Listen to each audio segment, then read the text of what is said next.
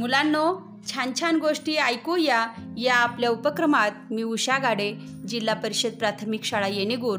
आपल्यासाठी आज घेऊन आले आहे गोष्ट पस्तीसावी बिरबलची परीक्षा. एक दिवस अकबरला बिरबलच्या बुद्धिमत्तेची परीक्षा घ्यायची होती.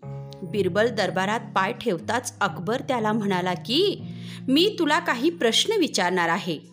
बिरबल त्याच्या जागेवर जाऊन बसला आणि म्हणाला महाराज मी तयार आहे. आपण प्रश्न विचारा. अकबराने विचारले सूर्य आणि चंद्र आकाशात राहतात. त्यांना आकाशातून सगळे दिसत असते. त्यांना दिसत नाही अशी गोष्ट कोणती? बिरबल उत्तरला ते अंधार पाहू शकत नाहीत. अकबराने दुसरा प्रश्न विचारला खरे आणि खोटे यात किती अंतर आहे? बिरबल उत्तरला हे आपल्या कान आणि डोळे यामधील अंतर आहे.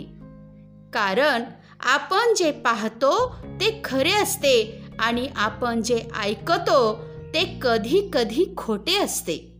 या उत्तरावर अकबर खुश झाला. तेवढ्यात अकबराने जमिनीवर एक रेषा काढली आणि म्हणाला बिरबल या रेषेला स्पर्श न करता तिला लहान करून दाखव. दरबारातील सर्व लोक एकमेकाकडे पाहायला लागले. त्यांना वाटले आता बिरबल हरणार. कारण ती रेषा स्पर्श न करता कोणीच लहान करू शकत नाही. पण त्यांचा अंदाज चुकला. बिरबलने त्याच रेषे शेजारी आणखीन एक तिच्यापेक्षा मोठी रेषा काढली. बिरबल म्हणाला घ्या महाराज मी करून दाखविले. अकबर बिरबलच्या सर्व उत्तरांनी प्रभावित झाला.